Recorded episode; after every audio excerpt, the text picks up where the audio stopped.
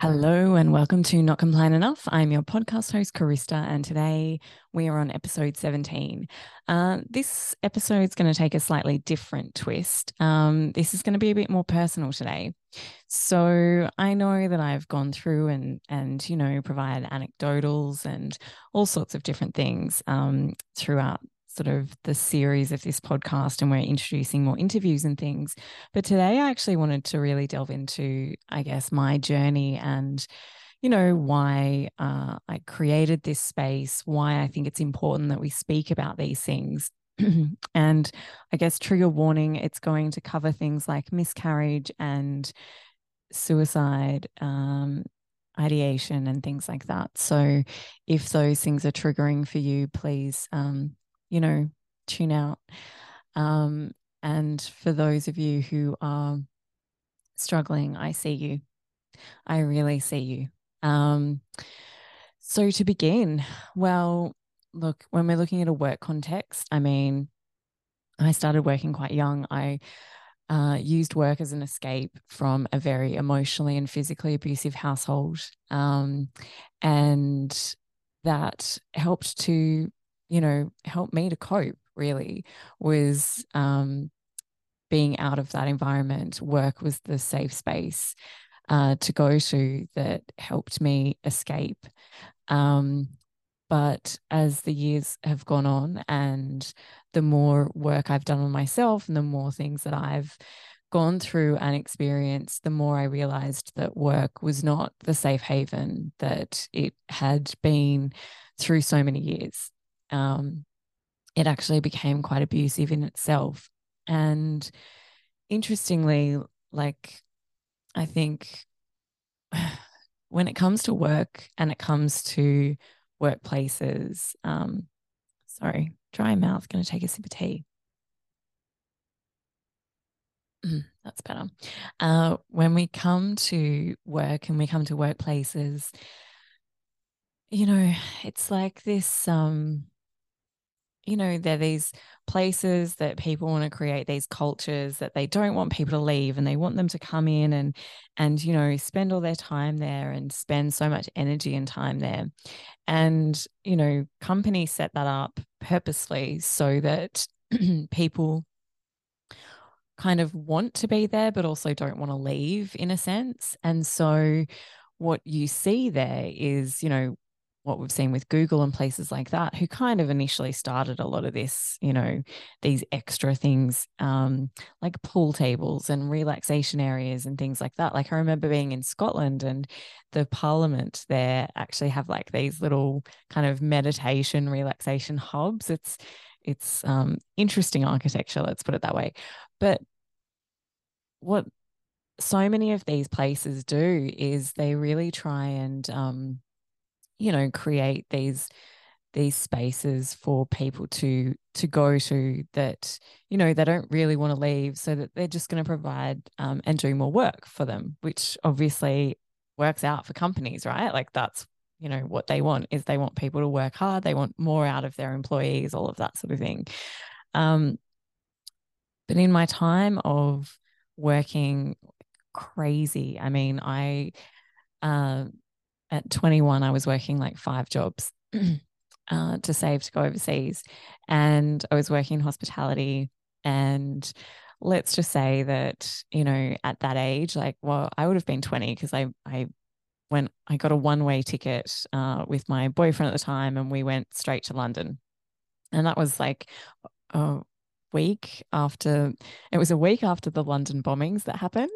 Um, and it was also sort of yeah, just after I turned 21. So it was a really interesting time. Um, but in the lead up to that, like I remember ending up at the doctors with these huge like heart palpitations and, you know, I had tight pains in my chest. Um, I didn't know what was going on.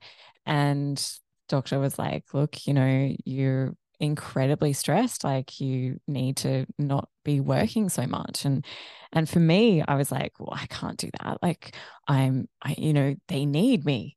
Um i'm needed in all of these places. Like i work really hard. I'm i'm yeah like you know i can't take time off and i'm saving and all this sort of thing.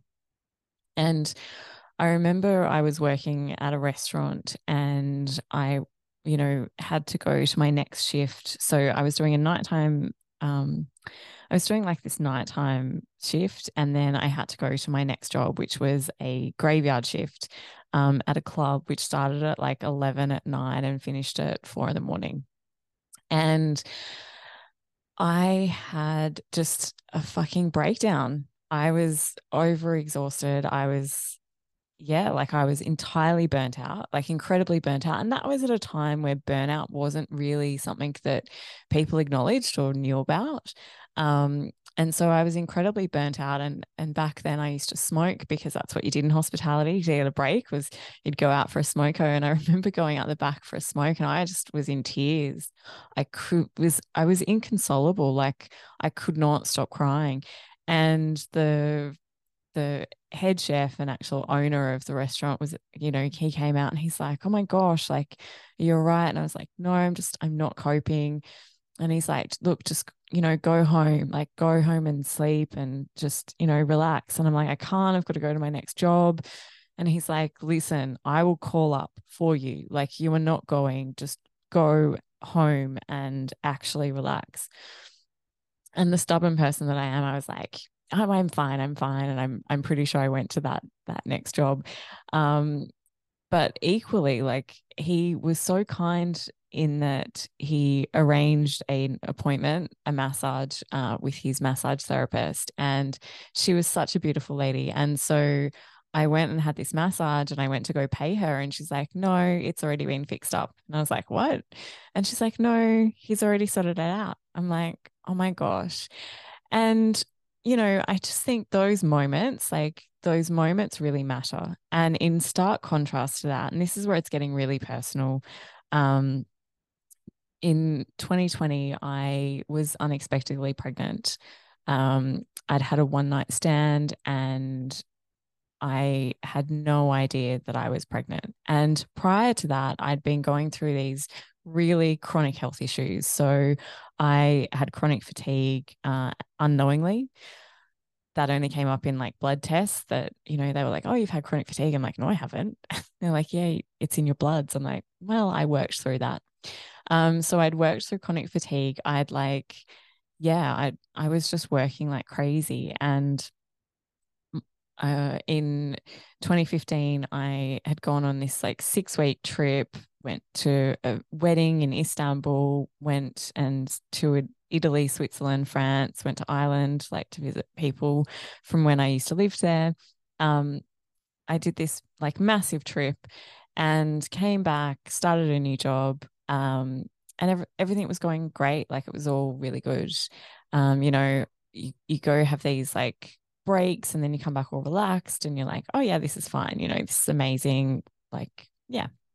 Anyway, lo and behold, like those kind of, you know, those habits that you get into where you just kind of overwork are really easy to fall back into. And so, you know, this person of me who, you know, is incredibly hardworking, like that is one thing that I know how to do really fucking well um, is to work really hard. And so when I came into this job and like I was working as the executive assistant to a CEO, so it was quite a hectic kind of role. Really busy. Everyone wants a piece of you all the time. Like there's just there's no off button.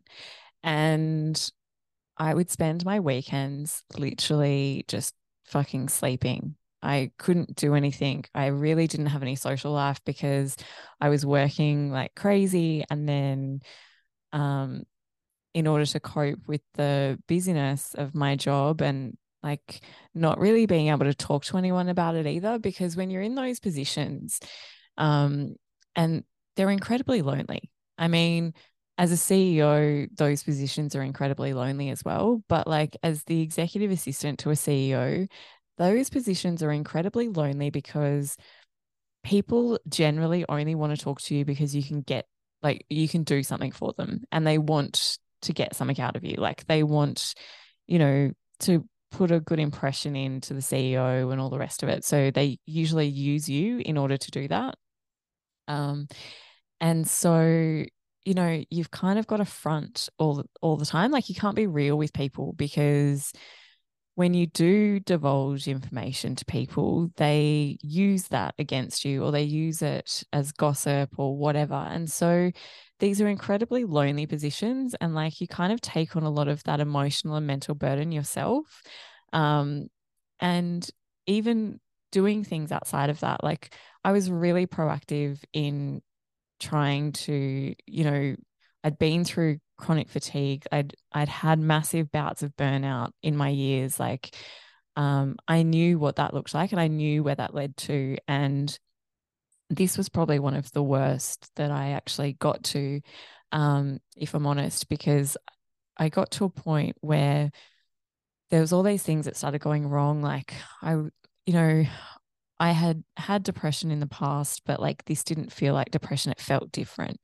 And I was really proactive in looking to find people to help and, and things to do. And, you know, I'd tried therapy in the past and that wasn't entirely helpful. I didn't really find a very good therapist. Um, I'd, tr- you know, I tried a psychiatrist who, uh, when I had worked with her in Canberra, she was really great. But also, I did get to the point where I ended up going on anti depressants, which it wasn't, it was something that I really didn't want to do, but I knew at the time I needed to do that. And I am thankful for those because they did help me at the time. But equally, like it was still a band aid to so much of what was going on underneath. And so, um, like in the lead up to this incident in 2020, um, you know, all of this like health stuff was coming up and I was going to doctor to doctor to doctor and I had so many blood tests. It was actually incredible. Like, you know, I was a pincushion and I also joked that I'd be the worst junkie in the world because I can never they can never find a vein. Like they can just never find a vein. Um so like jokes aside, but yeah, it's um so in going through this process in in discovering what was really going on i think part of that i saw that you know work was actually killing me um and it was killing me slowly. And you know the support that workplaces profess to have is just really not there. Um, so much of the onus is put on the individual to be the one to speak up, to be the one to go fix themselves, to be the one to, you know, do all of the things. And I think that there's a level of um, incredible responsibility and blame shifting there that happens. And it makes you feel like you have like failed as a person because you can't sort your own shit out. And that's actually so fucking detrimental to people in that situation because um, yeah, I got to this point where I was like incredibly depressed. I was drinking quite a lot um, as a way to cope. Um, I was drinking because work was stressful and that was the stress release. Um, and that's what I'd grown up around too.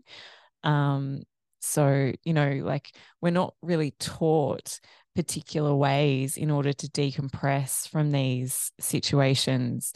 Um, and our society like reinforces that. I mean, particularly in Australia, there's a very big drinking culture. And, you know, if you've had a bad day at work, it's like, oh, well, just have a glass of wine, it'll sort you out. And I think what we're seeing with that is that people aren't actually dealing with what's really going on underneath.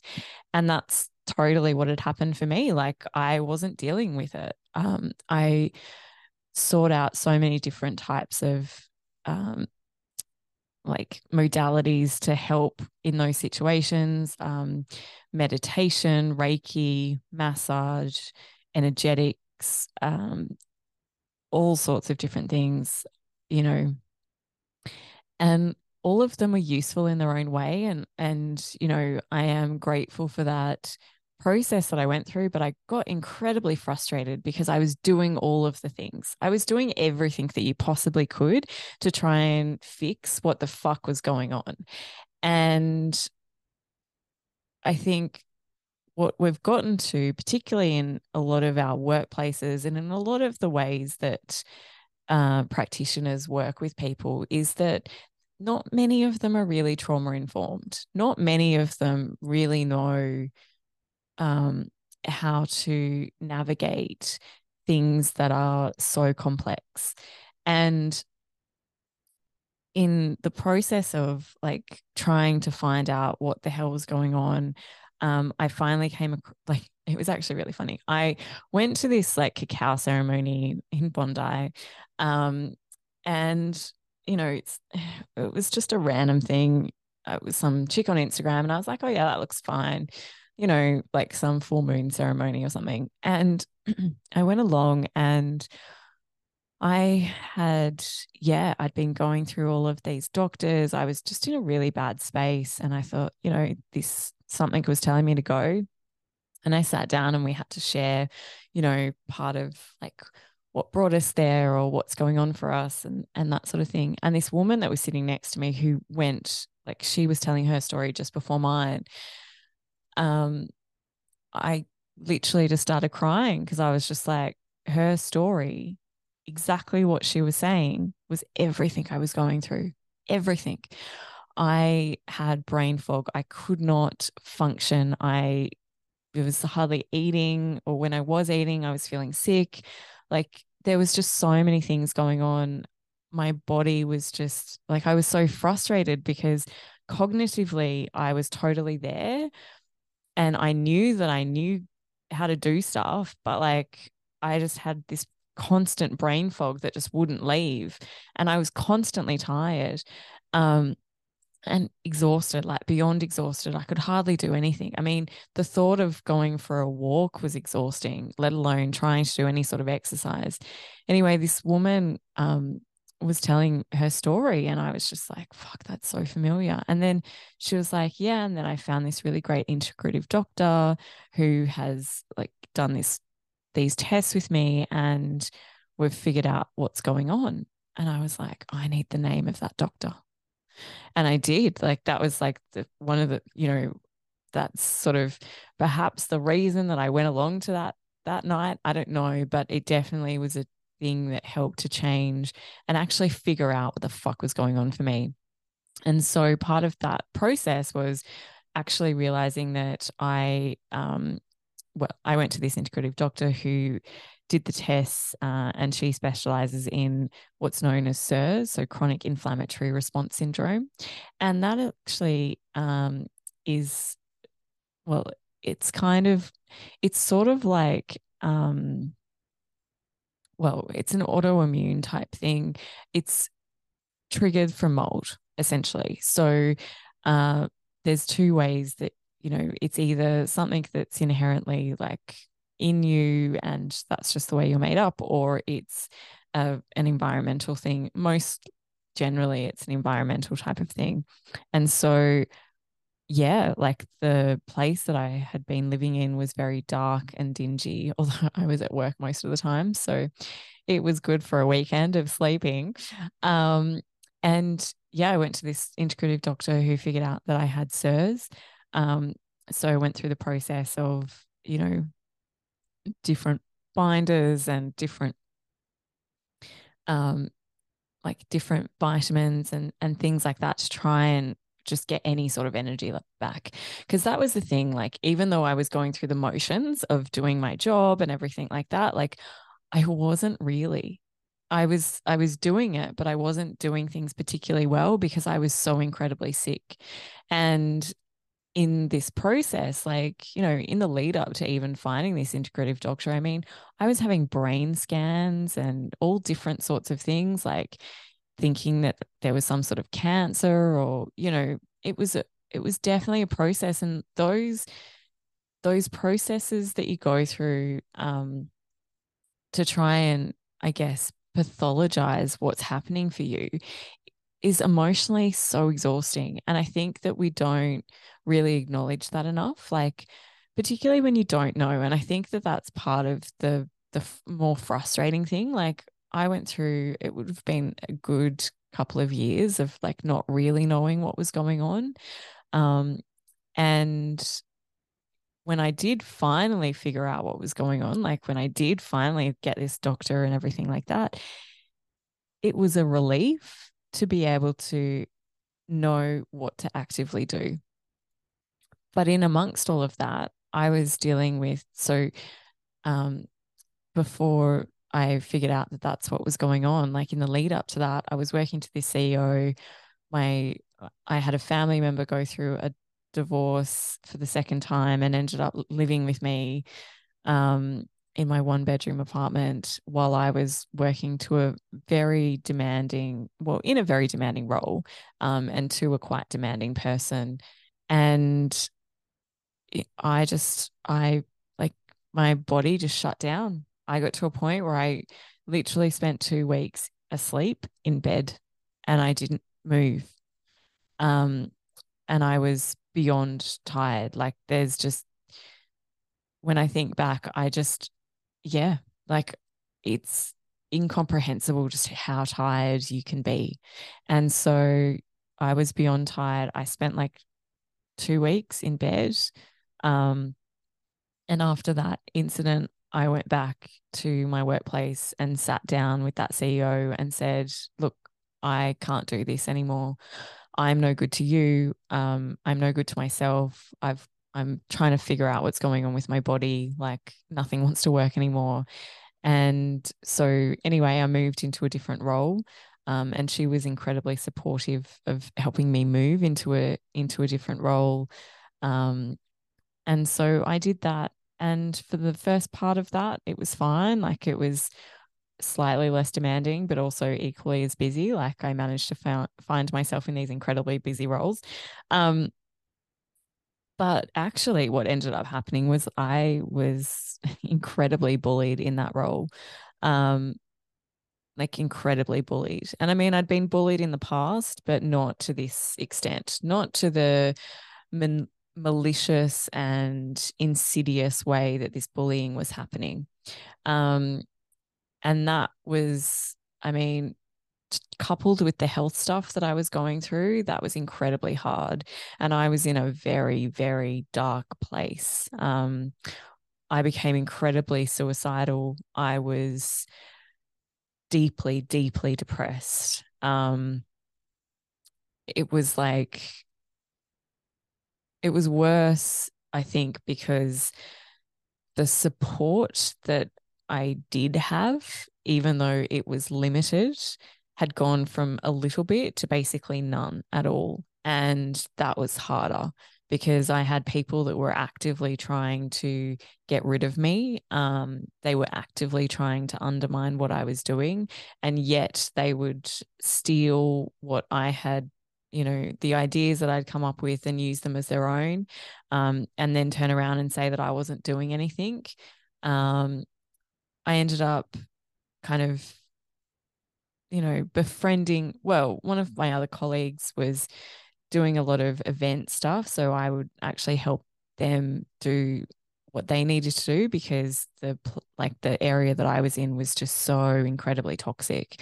Um, and it was all women and I've spoken before about how women are just incredibly cruel and I came across some of the cruelest women you probably could ever wish upon anyone.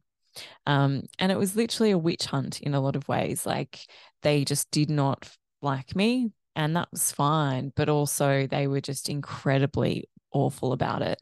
And so, um, because of the health things, I had to take time off. I was getting lots of tests, and you know, I was trying to get my get myself back together. And in doing that, the the support was just non-existent um, and in actual fact, you know, part of that process, I think, actually showed me was, you know, even when you're in a bad place, there's so many people that don't actually want to see you get better. They don't actually want to support you. And they will do anything in their power to actually undermine that process for you as well. And so I think that, you know, coming back to this like disconnect between support and putting the onus back on the individual. Like I was doing everything that I could within my power and within the energetic levels that I had at the time to get myself back together. I was doing everything. And yet the environment that I was in and the people that I was around were making that worse and they were making that journey incredibly hard. So, yeah, I was incredibly sick. I got the diagnosis, and then that really helped to, um, you know, at least I knew what I was working with, and I was working with an integrative doctor who was able to really like, yeah, help me through that process, which which was an absolute godsend. But the biggest thing that I had to do as well was move out of the place that I was living in because that was causing me illness. Um, and trying to, it took me about six weeks to try and find somewhere to move to.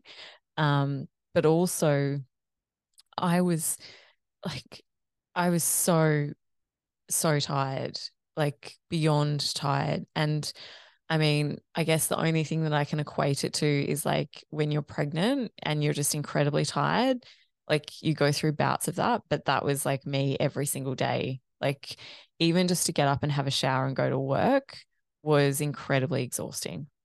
So to on top of that spend my weekends looking for somewhere to live um, was just it was exhausting beyond exhausting and so i finally moved and then yeah in 2020 um, obviously, we all, well, in Australia, like in, it would have been March, we went into lockdown. Um, and because I'd worked for a federal government organization, we were like one of the last, you know, last people standing. Like they didn't want to, you know, they, they wanted to set the um, example that, oh, it's everything's fine. Well, in hindsight, we know that that's a different thing. But um, but yeah, in 2020, I so we went into lockdown. I was baking cupcakes like there was no tomorrow, you know, like everyone was baking banana bread and I was craving gluten free vanilla cupcakes like they were going out of fashion. Um, and I was putting on a little bit of weight, like weren't we all?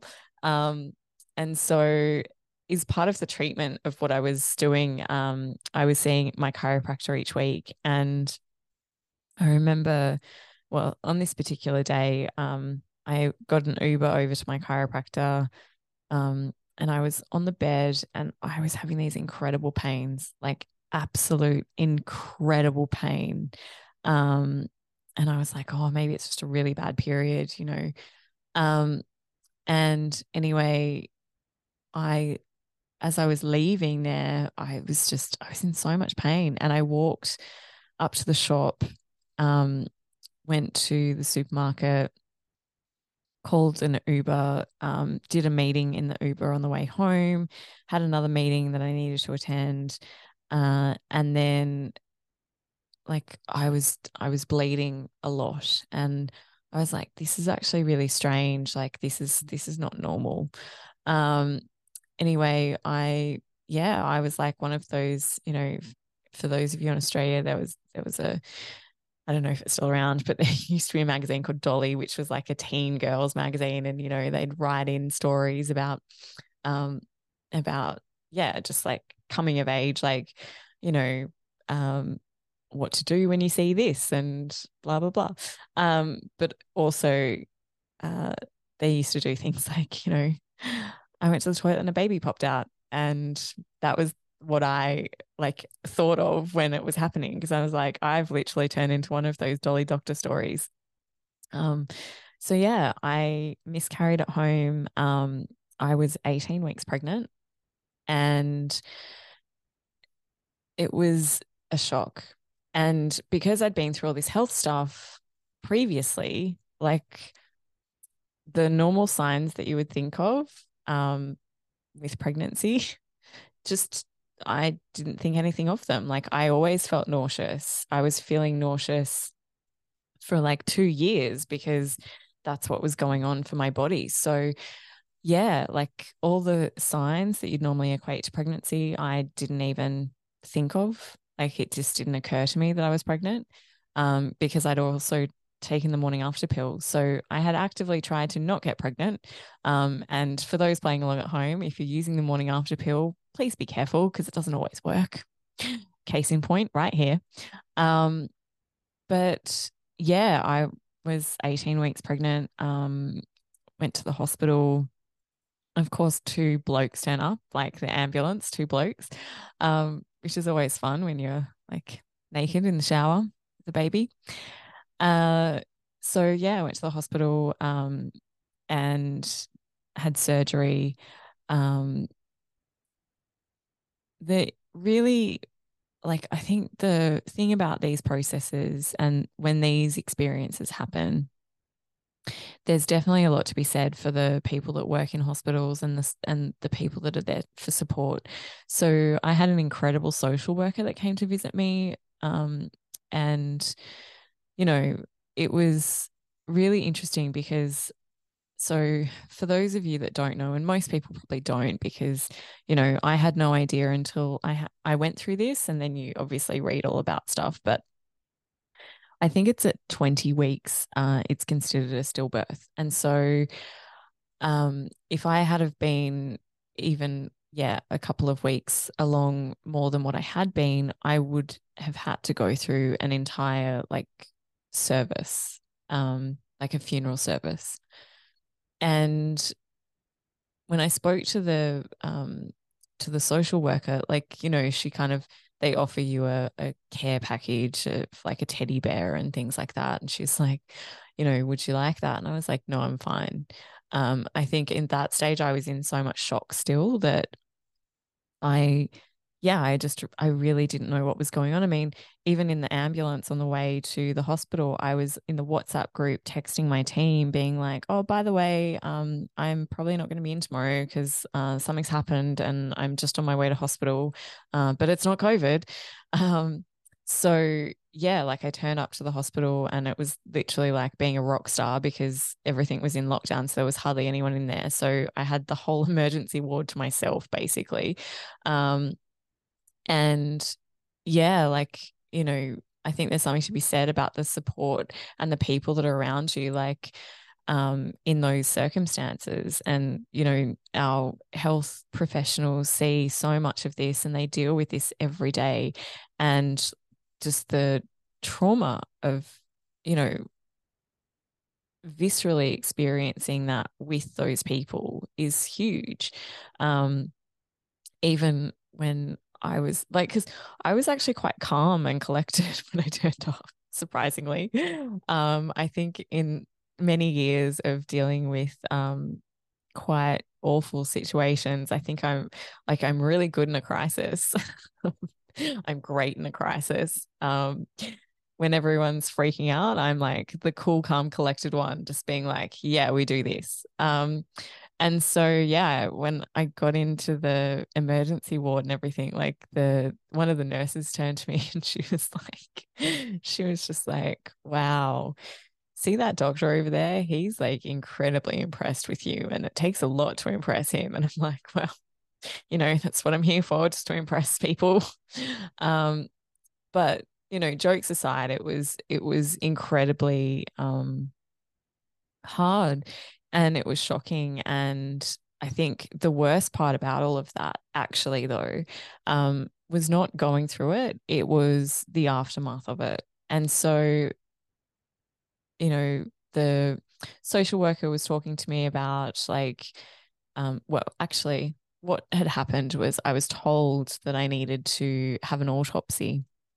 And um, I was sort of like, oh, okay, like I guess. And it wasn't until the social worker came to speak to me and she was like, you know, you don't actually have to do that. And I was like, oh, well, if I don't have to, then I'm not going to because I didn't know I was pregnant. So, you know, I was doing like lockdown birthday parties and drinking and things like that because I had no idea. I mean, I was incredibly sick after uh, drinking. So that should have been a sign, but it really wasn't because I was like, oh, maybe my body just doesn't like alcohol anymore.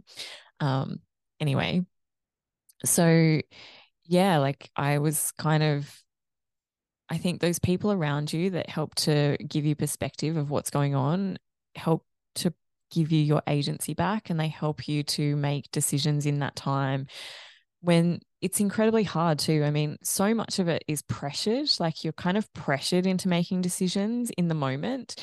And it's a hard thing to do when you're still, you know, your body has gone through this incredibly huge thing. And then you're also in the aftermath aftermath of of shock like you're in so much shock that you don't actually know what's going on and yeah like it it's just it's one of those experiences that you know it's the after it's what happens afterwards that really changes who you are i think as a person like and you can't go back. Like when you've gone through those sorts of experiences there's no going back. And the reason that I talk about this and the reason that I'm even doing this episode is because when the things that happened to me happened and I spoke up about it, it helped people to open up about their experiences. And so, you know, this is not a um, woe is me story or anything like that at all. This is literally to show people that they are not alone in what they go through and that these things happen and i think um so in in terms of like what happens afterwards um not only was the social worker incredibly helpful you know and then you obviously i took some time off um and i ended up like yeah going back to my doctor and taking a little bit more time off because i was like oh yeah fine 2 weeks i'll be fine um, but I needed a little bit longer because it, it was quite an experience to go through. And particularly going through that alone, I think that when you go through miscarriage, a lot of people obviously are in partnerships and that's incredibly hard as well. And I'm not discounting that in the slightest because, you know, both of you go through that. Um, and even in my situation, like, you know, six months after the fact, I actually called the guy and said, you know, look, I don't want anything from you or anything, but I just want to let you know that this happened. Um, and FYI, we both dodged a bullet here. uh, we could have had a child. Um, but, you know, I mean, I, I'm being facetious there, but like, yeah, it's kind of, you know, I think sometimes in these incredibly hard situations, you do, you know, you do joke about things to deflect some of that pain um, and to sort of lighten the situation, but it is incredibly difficult. And I think that it's something that's not spoken about enough. And so I guess part of my story that I do really want to share is that when I did go back to work and well, I mean, we're all working from home. So when I did sign back in to work, and I'd been very open and honest to my manager throughout that whole entire time that I was off. Um, I told them exactly what I was going through. And I did ask them to not share that too widely because I was still processing that that experience. Um, and look, whether that was um, honored or not, I don't know. Uh, but you know, it is what it is. And so when I did log in to work, when I got back to work, um, and I was ready to to, you know, kind of integrate back into a workplace, I had a meeting with my manager that morning and they, you know, like gave me an update, gave me tasks to do. Uh, and then I had the team meeting that we were having every day. Um, and, you know, nothing was said, everything seemed normal, everything was fine. Like it was just like going back into into work. Um, and sort of towards the end of this meeting, the like the head person says to me, Oh, you know, I need to speak to you. Can we have a meeting this afternoon? I was like, Yeah, sure, fine. Anyway, in that meeting, that I had, I was told that I was no longer part of the team, that I'd been moved in a restructure, and that I, yeah, it was a, it was effective immediately. Um, and I mean, yeah, like I just think in these circumstances, how you get treated and how your workplace treats you when you go through some pretty life changing, pretty fucking awful things really speaks volumes of the people in that organization and it speaks volumes of that organization as a whole. So, yeah, I was uh, told effective immediately. HR called me. I was like, look, I've been off because I had a miscarriage. Like, it's not like I've just been chucking a sickie or something. Like, I've been through a lot. And their response was, yeah, sorry about that, but you've been reassigned. I'm like, right. And I knew in that moment that I was not going to get any compassion and HR was not there to help me. Um, and I think that that's the other thing. Like, we need to stop defaulting to HR being the help people because they actually are not in so many ways. Like, you know, that's why people are are not, you know, they don't go to HR because they're not actually helpful because they are all about protecting the company as opposed to really meaningfully giving a shit about staff. So, word of warning, um, but also something to think about. And yeah, and then the team leader of the place that I was meant to be, of the area that I was meant to be moving to, um, she called me and I told her what I was going through. And I was like, look, you know, this is all a shock to me. I've just been through a really shocking experience. And this is, yeah, like this is actually fucking awful um, to do this. Like, this is not okay. Um, yeah, like I just felt so alone, unsupported, like I had no voice and I had no opportunity to even have a discussion about anything, to even like try and have a trajectory of my own career.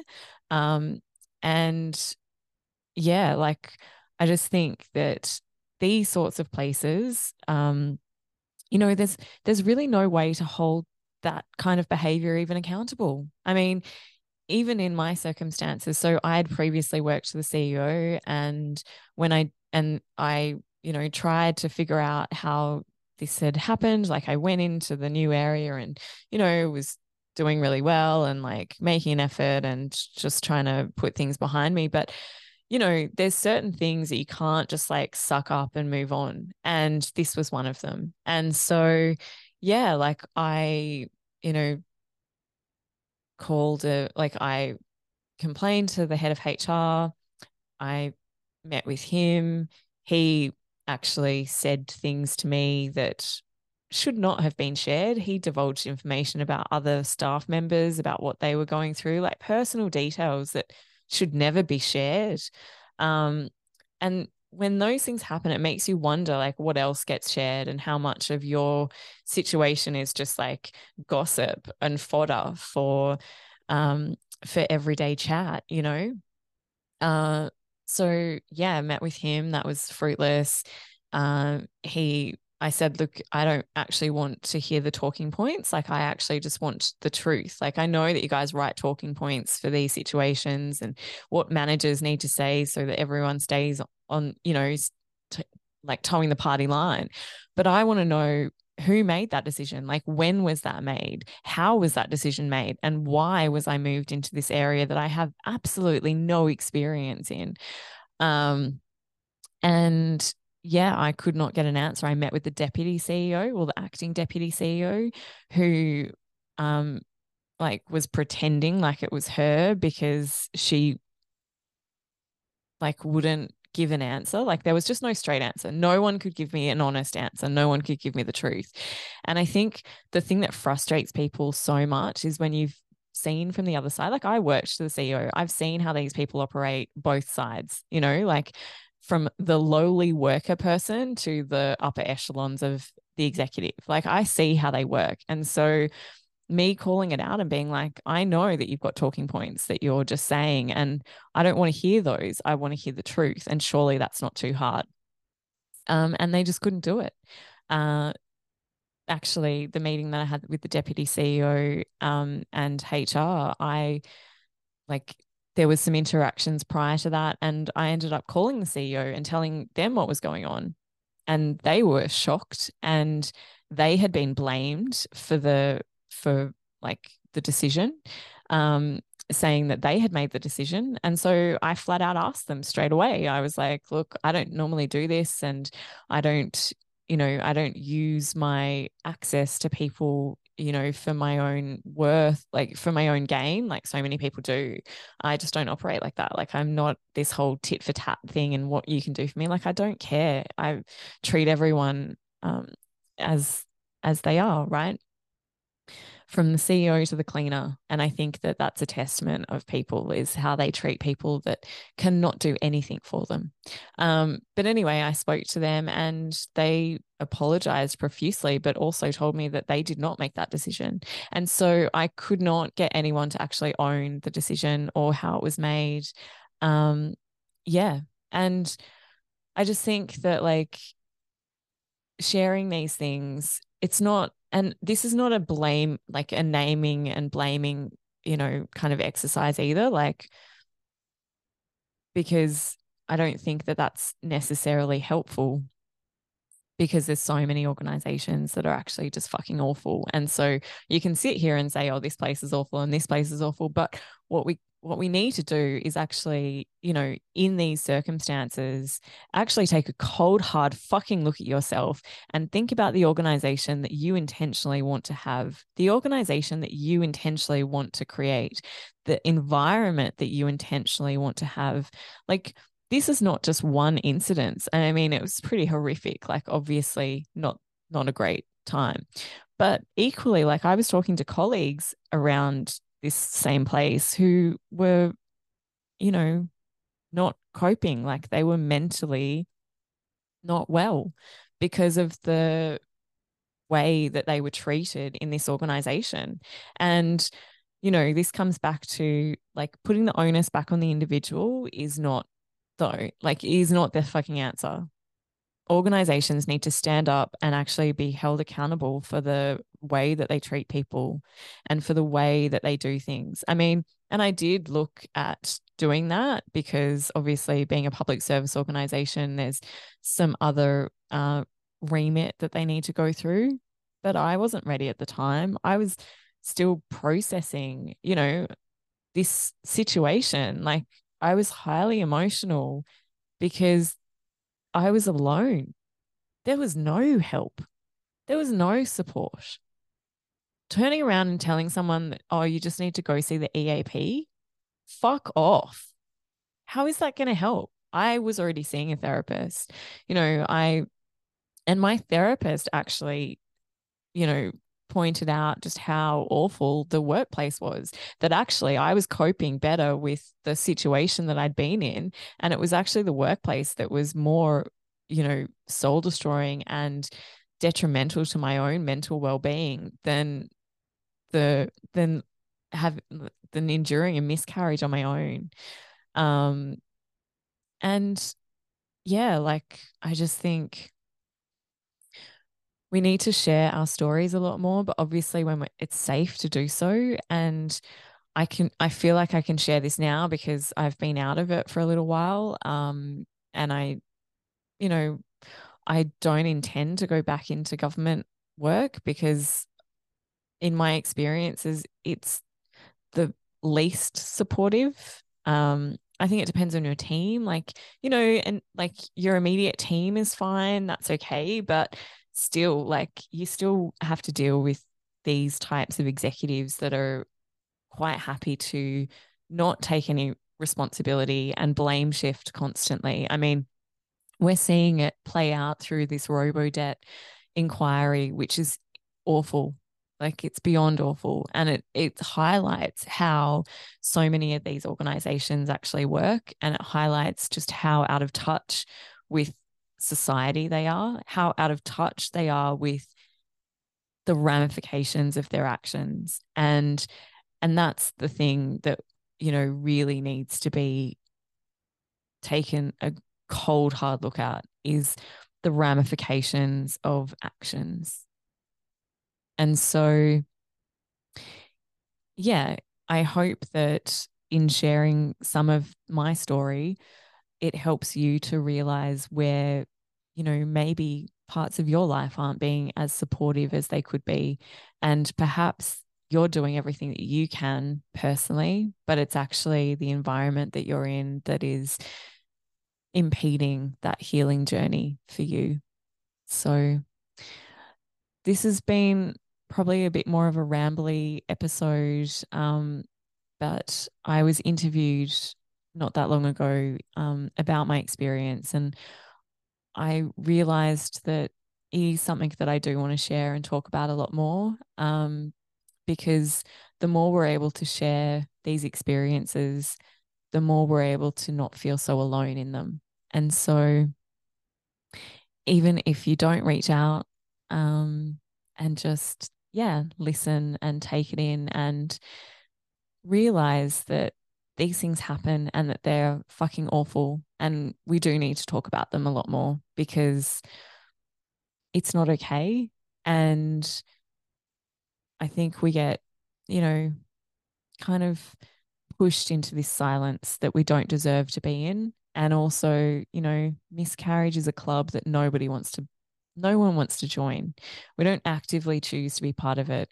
We don't actively, you know, want to feel that way that our body has, has that there's something wrong that we weren't able to, that we weren't able to, you know, like bring a life to full term.